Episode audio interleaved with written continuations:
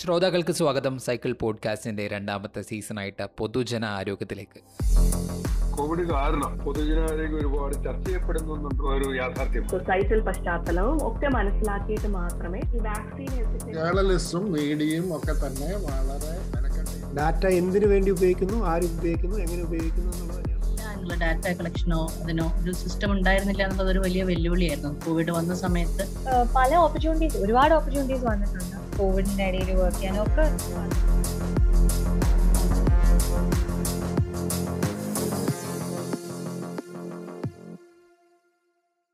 നിങ്ങളുടെ കൂടെ സൈക്കിളിന്റെ ഹോസ്റ്റ് ആയിട്ടുള്ള അനന്തപത്മനാഭനാണ് കഴിഞ്ഞ എപ്പിസോഡിൽ അതായത് ഈ സീസണിന്റെ ആദ്യത്തെ എപ്പിസോഡിൽ നമ്മളുടെ കൂടെ സംസാരിച്ചിരുന്നത് പ്രശസ്ത എപ്പിഡമോളജിസ്റ്റ് ആയിട്ടുള്ള ഡോക്ടർ രാമൻകുട്ടിയായിരുന്നു പൊതുജനാരോഗ്യം തന്നെയായിരുന്നു വിഷയം. പൊതുജനാരോഗ്യത്തെ സംബന്ധിച്ചിട്ടുള്ള കുറച്ച് ജനറൽ ആയിട്ടുള്ള കാര്യങ്ങളായിരുന്നു നമ്മൾ സംസാരിച്ചുകൊണ്ടിരുന്നത്.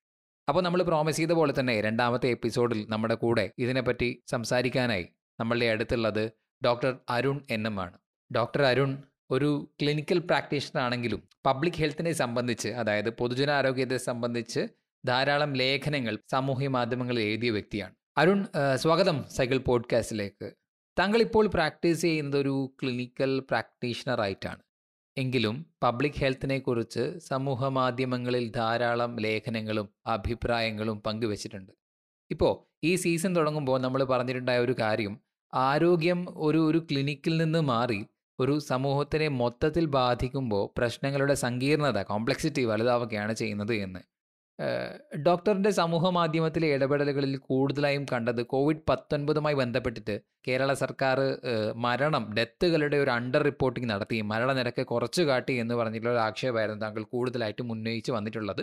ഇപ്പം താങ്കളുടെ അഭിപ്രായം അതല്ല. സർക്കാർ പഴയ പോലെ തന്നെ മരണങ്ങൾ കൃത്യമായി രേഖപ്പെടുത്തുന്നുണ്ട് എന്നുള്ളതും താങ്കൾ അങ്ങനെയുള്ളൊരു അഭിപ്രായം പങ്കുവച്ചിട്ടുണ്ട്. അപ്പം ചോദിക്കാനുള്ളത് ഒരു കോവിഡ് ഡെത്തുകളുടെ വിവരം കിട്ടിയതുകൊണ്ട് പൊതുജനത്തിന് ഏതൊക്കെ തരത്തിൽ പ്രയോജനമുണ്ടാവാം? ഞാൻ ചോദിക്കുന്നത് എക്സ്പേർട്ട് കമ്മിറ്റികൾക്ക് കിട്ടുന്നതിനെ പറ്റിയല്ല മറിച്ച് ഇപ്പം ടി വി വഴിയും മറ്റ് മാധ്യമങ്ങൾ വഴിയും കോവിഡുമായി ബന്ധപ്പെട്ടുള്ള മരണവിവര പട്ടിക ലഭിക്കുന്നത് കൊണ്ട് പ്രത്യക്ഷത്തിൽ പൊതുജനത്തിന് എന്താണ് പ്രയോജനം? ഈ എപ്പിസോഡ് നമുക്ക് ആ ഒരു ചോദ്യത്തിന്റെ ഉത്തരം കേട്ടുകൊണ്ട് തന്നെ നമുക്ക് തുടങ്ങാം. ബേസിക്കലി ഡെത്ത് ആണ് ഒരു മെയിൻ ഇവന്റ് കോവിഡിൽ ഉണ്ടാകാവുന്ന ഏറ്റവും വലിയ പ്രശ്നം. എല്ലാം വിത്ത് ദാറ്റ് ശരി പോസ്റ്റ് കോവിഡിൽ ഹോസ്പിറ്റലൈസേഷൻ കൊണ്ടുവരുന്ന പ്രശ്നങ്ങൾ സാമ്പത്തിക പ്രശ്നങ്ങളൊക്കെ തന്നെ. അപ്പൊ ഡെത്ത് കൊണ്ട് എത്ര പേര് ഡെത്ത് ആവുന്നു എന്നുള്ളതിന്റെ സ്റ്റാറ്റിസ്റ്റിക്സിന്റെ ഇമ്പോർട്ടൻസ് നമ്മൾ എത്രത്തോളം ത്യാഗങ്ങൾ സഹിക്കണം തീരുമാനിക്കുന്നത് എത്രത്തോളം ഡെത്ത് വരുന്ന അനുസരിച്ചാണ് ഇപ്പൊ തീരെ ഡെത്ത് വരാതിപ്പോ നമ്മുടെ usual common cold rhinovirus common കോളിൽ നമ്മൾ ത്യാഗങ്ങൾ സഹിക്കില്ല അല്ലെ? ഒരാൾക്ക് റൈനോ വൈറസ് നമ്മൾ ടെസ്റ്റേ ചെയ്യുന്നില്ല ആരും ക്വാറന്റൈനിൽ വെക്കുന്നില്ല ഐസൊലേഷൻ വെക്കുന്നില്ല. ഓക്കെ ചിക്കൻ ബോക്സ് എടുത്തു? ചിക്കൻ ബോക്സ് എടുത്താൽ ഡെത്തിനുള്ള ചാൻസ് വളരെ വളരെ വളരെ കുറവായതുകൊണ്ട് നമ്മൾ ചിക്കൻ ബോക്സിനെ ഒരുപാട് ത്യാഗങ്ങളും സഹിക്കുന്നില്ല. ഇൻഡിവിജ്വലിനെ മാത്രം ഐസൊലേറ്റ് ചെയ്യുന്നു എന്നല്ലാതെ വലിയ ത്യാഗങ്ങളും സഹിക്കുന്നില്ല. ഇതിപ്പോ സമൂഹം വളരെയധികം ത്യാഗങ്ങൾ സഹിച്ച ഒരു ടൈം ആയിരുന്നല്ലോ ഈ കഴിഞ്ഞ ഒന്നര രണ്ട് വർഷം. ആ ത്യാഗങ്ങൾ സഹിക്കേണ്ടതിന്റെ തോത് നമ്മൾ തീരുമാനിക്കുന്നത് എത്രത്തോളം മരണങ്ങൾ ഉണ്ടാക്കും എന്ന് വെച്ചിട്ടാണ്. മനസ്സിലായോ? മരണങ്ങൾ തീരെ ഉണ്ടാക്കാതെ ഇപ്പൊ അങ്ങനെ രണ്ട് സ്കൂൾ ഓഫ് തോട്ട് ഉണ്ടായിരുന്നില്ല കൊറോ ഈ കോവിഡിന്റെ കാര്യത്തിൽ. ചില ആൾക്കാർ പറഞ്ഞിരുന്നത് വലിയ മരണങ്ങളൊന്നും ഉണ്ടാക്കില്ല. ജലദോഷപ്പനി മാതിരിയാണ്. വെറുതെയാണ് ഗവൺമെന്റ് ഒക്കെ ഇത്ര കാര്യങ്ങളൊക്കെ ചെയ്യുന്നത് ഒരു സ്കൂൾ ഓഫ് തോട്ടും തിരിച്ച് ഇത് ഭയങ്കരമായിട്ടുള്ള പ്രശ്നമാണെന്നും അതുകൊണ്ട് നമ്മൾ മാക്സിമം ഇതിനെ കണ്ടെയ്ൻ ചെയ്യണം എന്നുള്ള ഒരു ഒരു തോട്ടും അതിന്റെ മിഡിലായിരിക്കും ശരി പക്ഷെ അങ്ങനെ ഉണ്ടല്ലോ അപ്പൊ അതിലൊക്കെ തന്നെ തീരുമാനിക്കുന്ന എത്ര ഡാമേജ് ഉണ്ടാക്കുന്ന സൊസൈറ്റിക്ക് എന്നുള്ളതാണ്. അതുകൊണ്ട് അതിന്റെ മെയിൻ ഡാമേജ് ഡെത്ത് ഉണ്ടാക്കുന്ന അനുസരിച്ച് നമുക്ക് മാത്രമേ നമുക്ക് എത്രത്തോളം ഇത് നമുക്ക് ത്യാഗങ്ങൾ സഹിക്കണം വേണ്ടതെന്ന് തീരുമാനിക്കും. ഇപ്പൊ തന്നെ നമ്മൾ റിലാക്സ് ചെയ്യുന്നത് എന്തുകൊണ്ടാണ് ഈ ഇത്ര പേർക്ക് വാക്സിൻ എടുത്തത് കൊണ്ട് സീരിയസ് ആവുന്ന കേസുകൾ വളരെ കുറഞ്ഞു. സീരിയസ് ആവുന്ന കേസുകൾ വളരെ കുറഞ്ഞത് കൊണ്ട് നമുക്ക് റിലാക്സ് ചെയ്യാൻ നമുക്ക് ഓരോന്ന് തുറന്നു കൊടുക്കാം. ബട്ട് സ്റ്റിൽ നമ്മൾ പണ്ട് അഞ്ചു പത്തൊക്കെ വന്നപ്പോൾ തന്നെ വല്ലാതെ പാനിക് ചെയ്യുന്ന ആളുകൾ നമ്മൾ ഇപ്പം എന്തുകൊണ്ട് ചെയ്യുന്നില്ല? അതിന്റെ റീസണിലാണ് ഒരുപാട് പേർക്ക് വന്നു പോയി. ഒരുപാട് പേർക്ക് വാക്സിൻ കിട്ടി. അതുകൊണ്ട് ഇനി അങ്ങോട്ട് ഭയങ്കരമായ ഒരു അനിയന്ത്രിതമായിട്ടുള്ള ഒരു സംഭവം വരാൻ സാധ്യതയില്ല.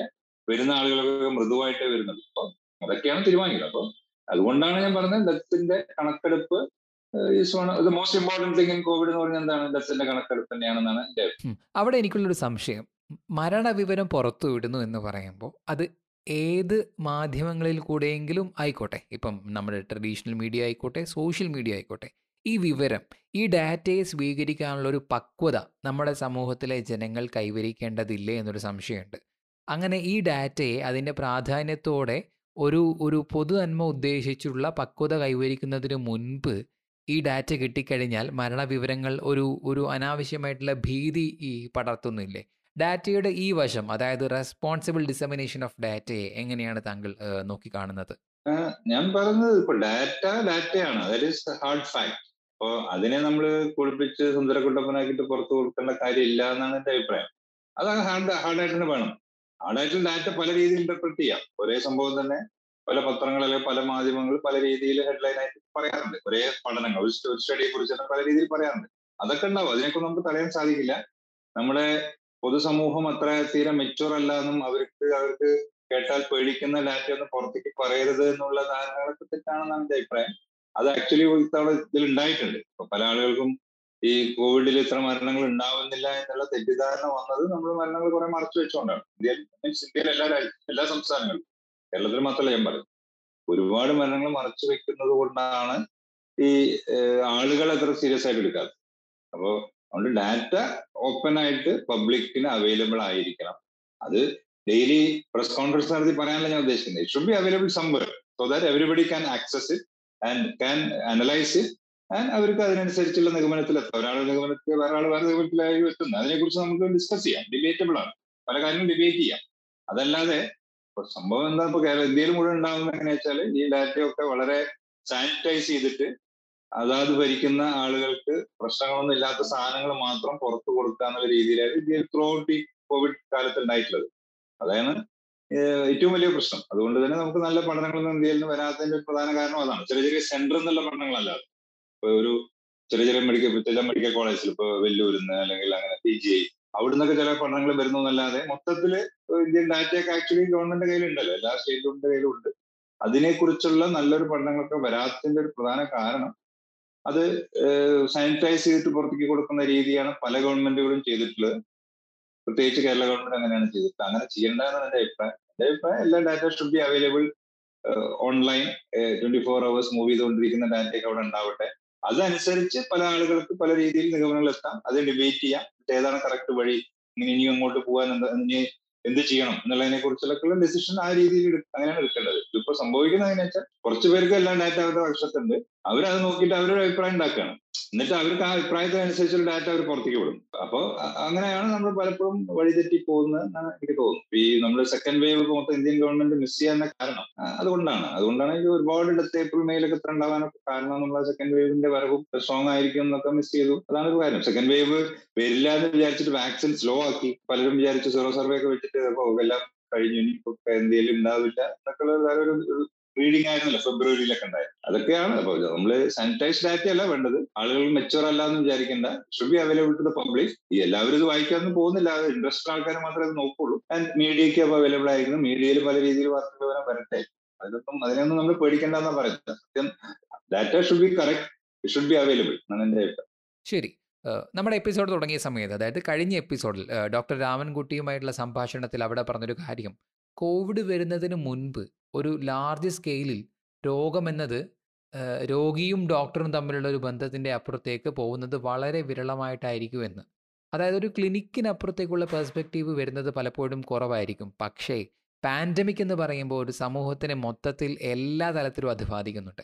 ഈ- അവസ്ഥയിലാണ് പബ്ലിക് ഹെൽത്ത് എന്നൊരു കൺസേൺ വരുന്നത്. ഇപ്പം അരുൺ ഒരു ക്ലിനിക്കൽ മെഡിസിൻ പ്രാക്ടീസ് ചെയ്യുന്ന ഒരു വ്യക്തി എന്ന നിലയിലും പൊതുജനാരോഗ്യ കാര്യത്തിൽ താല്പര്യമുള്ള വ്യക്തി എന്ന നിലയിലും ക്ലിനിക്കിനപ്പുറത്തേക്കുള്ള ഈ ആരോഗ്യ രംഗത്തിന്റെ ആസ്പെക്റ്റിനെ നോക്കി കാണുമ്പോൾ എന്താ പറയാനുള്ളത്? പബ്ലിക് ഹെൽത്തിന്റെ ഇമ്പോർട്ടൻസ് വളരെ കൃത്യമായിട്ട് ആൾക്കാർക്ക് മനസ്സിലാക്കി കൊടുത്ത ഒരു കാലയളവാണ് ഈ കോവിഡിന്റെ കാലയളവ്. പബ്ലിക് ഹെൽത്ത് സിസ്റ്റം വളരെ സ്ട്രോങ് ആയിട്ടുള്ള സ്ഥലങ്ങളൊക്കെ തന്നെ കുറച്ച് നല്ല രീതിയിൽ മാനേജ് ചെയ്യാൻ സാധിച്ചു. സ്ട്രോങ് അല്ലാത്ത സ്ഥലങ്ങളൊക്കെ അത് മോശമാവുകയും ചെയ്തു. നമുക്ക് കണ്ടറിയാം. ഇപ്പൊ ഇപ്പൊ ഉദാഹരണത്തിന് ഒന്നിപ്പോ നമ്മൾ ഈ യു കെ എടുത്താൽ U K versus U S A എടുക്കുമ്പോൾ തന്നെ നമുക്കറിയാം ഈ വാക്സിനേഷന്റെ കാര്യത്തിലും ഈ സ്റ്റഡീസിന്റെ കാര്യത്തിലും യു കെയിൽ റിക്കവറി ട്രയലും അങ്ങനത്തെ ട്രയലൊക്കെ തന്നെ അവർക്ക് വളരെ പെട്ടെന്ന് വിത്തിൻ ടു ത്രീ മന്ത്സ് ഇത്രയും നമ്പർ ഓഫ് ആളുകളെ റിക്രൂട്ട് ചെയ്യാനും സ്റ്റഡി നടത്താനും അതിന്റെ റിസൾട്ട് വരാനൊക്കെ സാധിച്ചു. സ്റ്റിറോയിഡ് ഗുണമുണ്ട് കോവിഡിന് എന്നൊക്കെ പറയുന്നത് തന്നെ ഒക്കെ നാഷണൽ ഹെൽത്ത് സർവീസിന്റെ ഒരു ഒരു സ്ട്രെങ്ത് ആണ്. അപ്പൊ പബ്ലിക് ഹെൽത്ത് വളരെ ഇമ്പോർട്ടന്റ് ആണ്. പബ്ലിക് ഹെൽത്തിൽ കൂടുതൽ ഇൻവെസ്റ്റ് ചെയ്ത രാജ്യങ്ങളൊക്കെ തന്നെ I think doing better in this COVID thing COVID than other മറ്റു രാജ്യങ്ങളൊക്കെ. അപ്പോൾ ആസ് സച്ച് ഞാനൊരു പ്രൈവറ്റ് പ്രാക്ടീഷണർ ആണ്. പക്ഷേ പബ്ലിക് ഹെൽത്തിനോട് എന്താ പറയാ ഈ പ്രത്യേകിച്ച് ഇൻഫെക്ഷ്യസ് ഡിസീസസിൽ ഒരു പ്രൈവറ്റ് ഒരു ഹോസ്പിറ്റലിനോ അല്ലെങ്കിൽ പ്രൈവറ്റ് ഡോക്ടർക്കോ ചെയ്യാവുന്ന ഒരുപാട് ലിമിറ്റേഷൻസ് ഒന്ന് കാര്യമായിട്ടൊന്നും ചെയ്യാൻ പറ്റില്ല. നമുക്ക് ഒരു വ്യക്തിയെ ട്രീറ്റ് ചെയ്യാൻ മാത്രമല്ലാതെ വേറെ ഒന്നും ചെയ്യാൻ പറ്റില്ല. നമുക്ക് ഗവൺമെന്റിനോട് പറയാം ഇങ്ങനെ ഒരു അസുഖമുണ്ട്. അപ്പൊ ബാക്കി എല്ലാം പബ്ലിക് ഹെൽത്തും ഗവൺമെന്റാണ് ചെയ്യേണ്ടത്. അപ്പോൾ അണ്ടർലൈൻ ചെയ്യുന്നു ഇപ്പോൾ. നമ്മൾ പബ്ലിക് ഹെൽത്തിന്റെ ഇമ്പോർട്ടൻസ് അണ്ടർലൈൻ ചെയ്യുന്നു. That will make people think about public health നമ്മുടെ ഇന്ത്യയിൽ പബ്ലിക് ഹെൽത്തിന് മീൻസ് ഗവൺമെന്റ് സ്പെൻഡ് ചെയ്യുന്നത് വളരെ വളരെ കുറവാണ്. അതൊരു അഞ്ചരട്ടിയെങ്കിലും ആക്കാതെ ഒരു ജി ഡി പിയുടെ ഫൈവ് പെർസെന്റ് എങ്കിലും ആക്കാതെ ഇപ്പൊ വൺ പെർസെന്റ് ആകുമ്പോൾ. ഫൈവ് പെർസെന്റേജ് ആക്കാതെ നമുക്കൊന്നും മുന്നോട്ട് പോകാൻ പറ്റില്ല എന്നുള്ളതിന്റെ ഒരു എന്താണ് നമ്മുടെ കോവിഡ് നമ്മളെ അതാണ് പഠിപ്പിക്കുന്നത്. അപ്പോൾ ലേൺ ഫ്രം ദ എന്താ പറയുക ഈ കോവിഡ് നിന്ന് പഠിച്ചു കഴിഞ്ഞിട്ട് നമ്മൾ കൂടുതൽ ഒരു പബ്ലിക് ഹെൽത്ത് ഇമ്പോർട്ടൻസിന്റെ സിഗ്നിഫിക്കൻസ് മനസ്സിലാക്കിയിട്ട് നമ്മൾ മുന്നോട്ട് പോകാൻ സാധിക്കുമെന്ന് വിചാരിക്കും ഓക്കെ. ഡോക്ടർ ഇപ്പം ദ യുണൈറ്റഡ് കിങ്ഡം അല്ലെങ്കിൽ ദ യുണൈറ്റഡ് സ്റ്റേറ്റ്സ് ഈ ഒരു താരതമ്യം നടത്തിയല്ലോ. ഇതുപോലെ ഒട്ടനവധി ഉദാഹരണങ്ങൾ ഉണ്ടാവാം. പക്ഷെ ഇന്ത്യ പോലുള്ള ഒരു രാജ്യത്ത് ഒരു പാൻഡമിക്കിനെ നേടുന്നതിൽ ഇതുപോലെ മറ്റു വിദേശ മോഡലുകളെ പാടെ അനുകരിക്കാൻ പറ്റില്ലല്ലോ. കാരണം ഇപ്പോൾ കൾച്ചർ സംസ്കാരം സമൂഹത്തിന്റെ ഒരു സ്വഭാവം ആളുകളുടെ അറിവ് ഇതൊക്കെ ഒരു പ്രധാന ഘടകമാണ് എന്നത് തർക്കമില്ലാത്ത കാര്യമാണ്.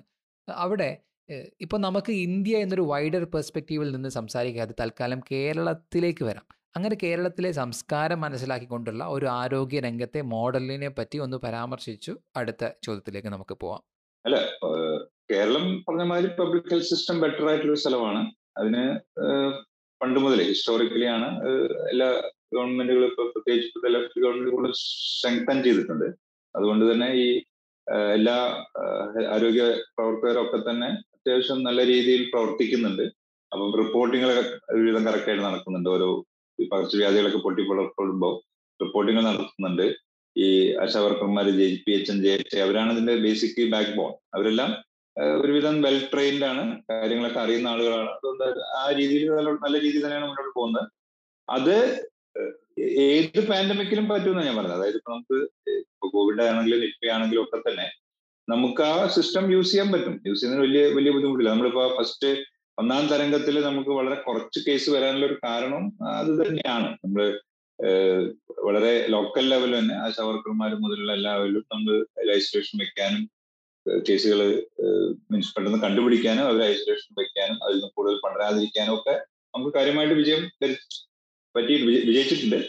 അത് കൂടുതൽ സ്ട്രെങ്തൻ ചെയ്യണം. പക്ഷെ കോവിഡിൽ ഇപ്പൊ സെക്കൻഡ് ഹാഫിൽ കൂടുതലായിട്ട് കാണുന്നത് കുറച്ച് എന്താ പറയാ ഹെൽത്തിൽ നിന്ന് കംപ്ലീറ്റ് വിട്ടിട്ട് ഐ എസുകാരും ഐ പി എസുകാരും കൂടിയിട്ട് തീരുമാനിക്കുന്ന രീതിയിലേക്കാണ് കേരളത്തിൽ കാര്യങ്ങൾ നടന്നുകൊണ്ടിരിക്കുന്നത്. അത് വളരെ നിർഭാഗ്യകരമാണ്. ഹെൽത്തിലെ എല്ലാ ഡോക്ടർമാരും അടക്കം വളരെ എന്താ പറയാ അവർക്കൊക്കെ വലിയ ബുദ്ധിമുട്ടുണ്ട്. ഇപ്പൊ കംപ്ലീറ്റ് വേറെ രീതിയിലേക്കാണ് ഈ കോവിഡിന്റെ സെക്കൻഡ് ഹാഫിലേക്ക് നമ്മുടെ ഗവൺമെന്റിനെ കൊണ്ടുപോയിട്ടുള്ളത്. അതിന്റെ ആവശ്യമൊന്നുമില്ല. വീണ്ടും ഹെൽത്ത് ഹെൽത്തിലേക്ക് തന്നെ അത് ഹെൽത്ത് ഡിപ്പാർട്ട്മെന്റ് തന്നെ എല്ലാ അവരുടെ എല്ലാ റിസോഴ്സസും ഉപയോഗിച്ചുകൊണ്ട് തന്നെയാണ് ഇനിയും ഇങ്ങോട്ട് കോവിഡിനെയോ അല്ലെങ്കിൽ അതുപോലെയുള്ള എല്ലാ പാൻഡമിക്കിനെയും നേരിടേണ്ടത്. അതിന് മുകളിൽ നിന്നുള്ള ഇന്റർഫറൻസ് കുറയ്ക്കുകയാണ് നല്ല റവന്യൂ ഡിപ്പാർട്ട്മെന്റ് ആയാലും പോലീസിന്റെ ആയാലും കുറച്ചിട്ട് ഹെൽത്തിലെ ആളുകൾ തന്നെയാണ് മുന്നോട്ട് വരേണ്ടത്. പക്ഷെ ചില പ്രശ്നങ്ങളുണ്ട്. നമുക്ക് എപ്പിഡമിയോളജിസ്റ്റുകളായിട്ടുള്ള ആളുകൾ കുറവാണ്. ഹെൽത്തിൽ ഇപ്പോൾ വരുന്ന ആളുകളൊക്കെ ഇപ്പോൾ അഡ്മിനിസ്ട്രേറ്റീവ് കാഡറിൽ വരുന്ന ആളുകളൊക്കെ തന്നെ അവർക്ക് ഭരണപരിചയം നല്ലോണം ഉണ്ടാവും. അവർക്ക് എല്ലാ കാര്യങ്ങളും അഡ്മിനിസ്ട്രേഷൻ ഒക്കെ ഉണ്ടാവും. പക്ഷെ ഈ എപ്പിഡമിക്കിനെ കുറിച്ചുള്ള പരിചയം കുറവാണെന്നാണ് എനിക്ക് മനസ്സിലായിട്ടുള്ളത്. അപ്പോൾ എപ്പിഡമിയോളജിസ്റ്റുകൾ ആവശ്യം കൂടി ഉണ്ട്. അങ്ങനെയുള്ള അങ്ങനെ ഒരു പോസ്റ്റ് ഒന്നും കാര്യമായിട്ട് ഇല്ലെന്ന് തോന്നുന്നു. ഞാൻ വീടിന് എല്ലാ ഡിസ്ട്രിക്റ്റിലും ഇങ്ങനെ ഒരു എപ്പിഡമിയോളജിയിൽ അത്യാവശ്യം ഐഡിയ ഉള്ള അല്ലെങ്കിൽ ഡിഗ്രിയോ ഒരു സ്പെഷ്യൽ ട്രെയിനിങ്ങോ ഉള്ള ഒരാളെ നോഡൽ ഓഫീസറായിട്ടോ അങ്ങനെയൊക്കെ വെച്ച് കഴിഞ്ഞാൽ അവർ കാര്യങ്ങൾ പലതും ഡിസൈഡ് ചെയ്യില്ല ഇപ്പൊ പലപ്പോഴും ഡിസൈഡ് ചെയ്യുന്നത് എപ്പിഡമിയോളജി പഠിക്കാത്ത ആളുകളെ നമുക്ക് വളരെ പെട്ടെന്ന് തന്നെ അറിയാം. പല പല തീരുമാനങ്ങളും അതുകൊണ്ട് തന്നെയാണ് വരുന്നത്. പല തീരുമാനങ്ങളും വളരെ തെറ്റ് ചിലപ്പോൾ ഹെൽത്ത് നിർത്താത്ത തീരുമാനങ്ങൾ തെറ്റുണ്ടാവും. അതിലേറെ തെറ്റ് ഐ എസുകാരും ഇവരൊക്കെ എടുക്കുമ്പോൾ തെറ്റ് വരുന്നുണ്ട്. അപ്പൊ അതിനൊരു അതോറിറ്റേറ്റീവ് ആയിട്ടുള്ള ആളുകളെ കണ്ടെത്തണം. അവർ അവരുടെ ഒരു അഭാവം നമുക്ക് ഉണ്ടായിരുന്നു അതുകൂടി ഉണ്ടായിരുന്നു നമ്മുടെ ബേസിക് സ്ട്രക്ചർ ഒക്കെ വളരെ സ്ട്രോങ് ആണ്. ഒരു സംശയമൊന്നുമില്ല. പക്ഷെ ഈ ചില ബേസിക് ഡിസിഷൻ എടുക്കുന്നതിൽ ഒരുപാട് തെറ്റുകൾ വരാനുള്ള കാരണം ഈ പകർച്ചവ്യാധി ശാസ്ത്രത്തെ കുറിച്ച് അറിയാത്തവരാണ് പലപ്പോഴും ഈ എഡിഷൻ എടുക്കുന്നത് എന്നുള്ളതാണ്. അതും കൂടി ഒന്ന് മാറ്റിക്കഴിഞ്ഞാൽ നമുക്ക് ഇനി വരാവുന്ന എപ്പിഡമിക്കുകളൊക്കെ വളരെ നല്ല രീതിയിൽ തന്നെ മാനേജ് ചെയ്യാൻ സാധിക്കും എന്നാണ് എനിക്ക് തോന്നുന്നത്. തീർച്ചയായിട്ടും. വളരെ പ്രധാനപ്പെട്ട ഒരു പോയിന്റ് ആയിരുന്നു ഡോക്ടർ എപ്പിഡമോളജിസ്റ്റുകളുടെ അഭാവത്തെക്കുറിച്ച് പറഞ്ഞത്. നമുക്ക് വളരെ കുറച്ചു പേരെ ആ രംഗത്തുള്ളൂ എന്നതും ഒരു നിരാശാജനകമായ വസ്തുതയാണ്. ഈ എപ്പിഡമോളജിസ്റ്റുകളുടെ സർക്കിളിൽ ഒരു പാൻഡമിക്കിനെ കുറിച്ചുള്ള ഒരു വാണിംഗ് ഏകദേശം രണ്ടായിരത്തോടെ തന്നെ ഉണ്ടായിട്ടുണ്ട് എന്ന് കഴിഞ്ഞ എപ്പിസോഡിൽ ഡോക്ടർ രാമൻകുട്ടി ഏഹ്, അദ്ദേഹത്തിനോട് സംസാരിച്ചപ്പോൾ പറഞ്ഞിരുന്നു. അദ്ദേഹത്തോട് ചോദിച്ച അതേ ചോദ്യം തന്നെ ഞാൻ ഡോക്ടറോടും ചോദിക്കുകയാണ്.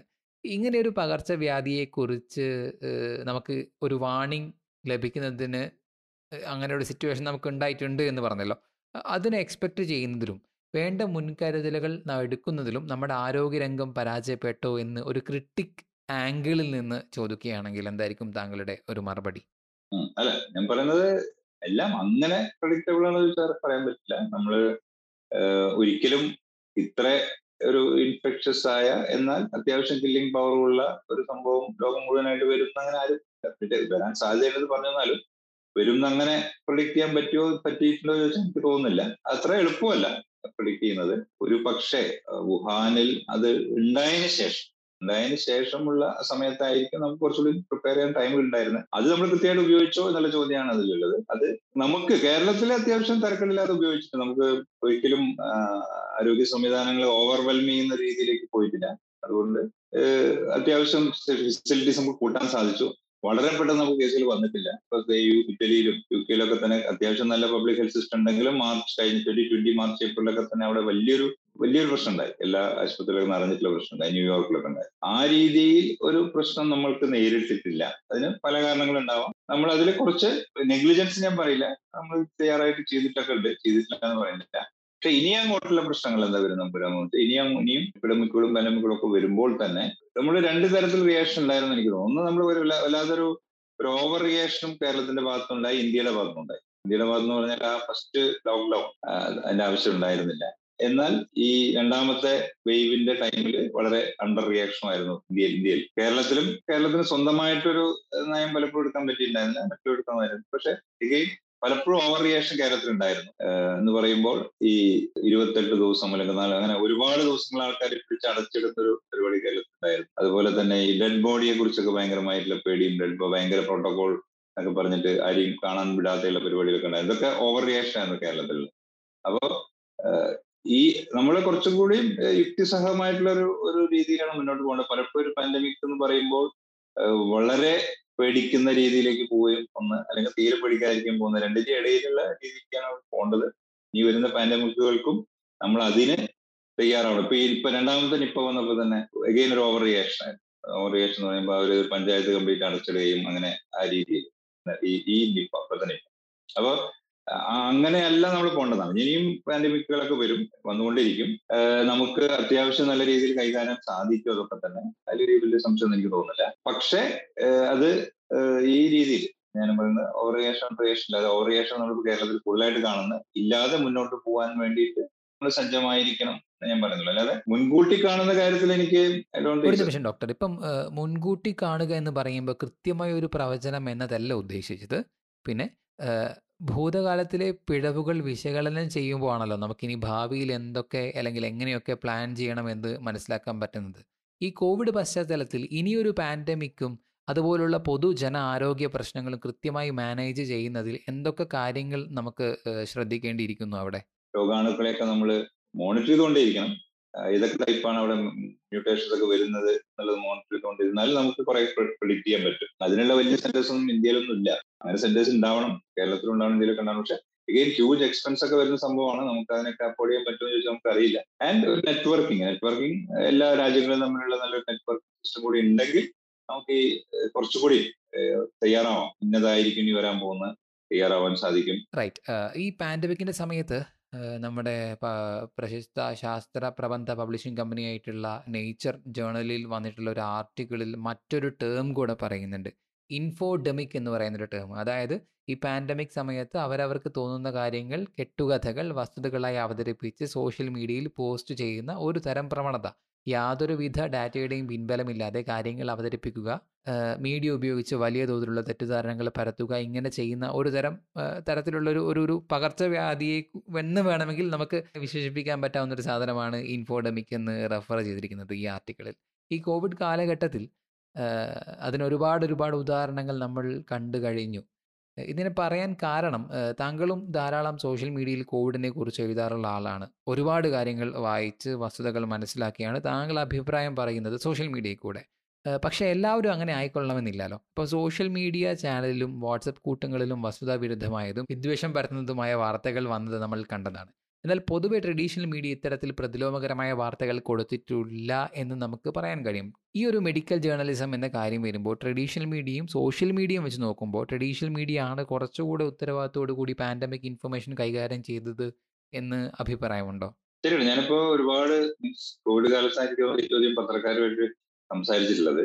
അപ്പോ ബേസിക്കലി എനിക്ക് തോന്നുന്നു മറ്റു രാജ്യങ്ങളെക്കാട്ടിലും especially U S A U S എയിലെ കഥകൾ നമ്മൾ കേൾക്കുന്നത് യു എസ് എയിലെ ചില മീഡിയ ഒക്കെ ഒരുപാട് ഫാൾസ് ന്യൂസുകൾ സ്പ്രെഡ് ചെയ്തതായിട്ട് കേട്ടിട്ടുണ്ട്. പല ഇവൻ ടി വി ചാനലുകളും മേജർ പബ്ലിക്കേഷൻസ് ഒക്കെ തന്നെ.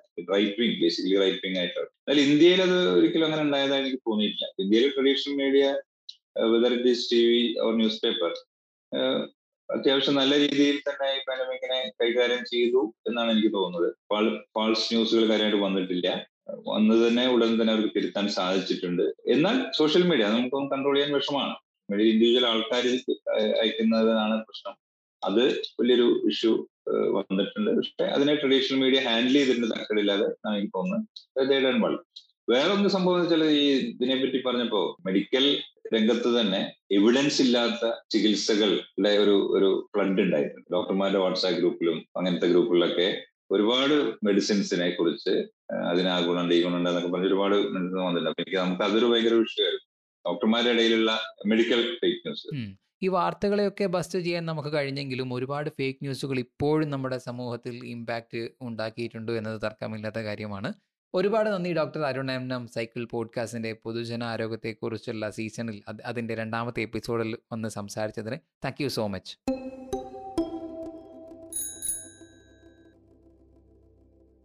doctor Arun N M ആയിരുന്നു ഇത്ര നേരം നമ്മുടെ കൂടെ കോവിഡിന്റെ ഹെൽത്ത് ആൻഡ് പോളിസി ഇമ്പാക്റ്റിനെ പറ്റി കുറിച്ച് സംസാരിച്ചിട്ടുള്ളത്. കഴിഞ്ഞ തവണത്തെ എപ്പിസോഡിൽ ഡോക്ടർ രാമൻകുട്ടിയും നമ്മുടെ കൂടെ സംസാരിച്ചിരുന്നു. സൈക്കിളിന്റെ ഈ സീസണിൽ അടുത്ത എപ്പിസോഡിൽ നമ്മുടെ കൂടെ പബ്ലിക് ഹെൽത്തുമായി ബന്ധപ്പെട്ട മറ്റൊരു മെഡിക്കൽ എക്സ്പേർട്ട് നമ്മുടെ കൂടെ സംസാരിക്കുന്നതായിരിക്കും. അതുവരെ എല്ലാ ശ്രോതാക്കളോടും വിട ചോദിച്ചുകൊള്ളുന്നു. നമുക്ക് അടുത്ത എപ്പിസോഡിൽ കാണാം. Bye. Take care and stay safe.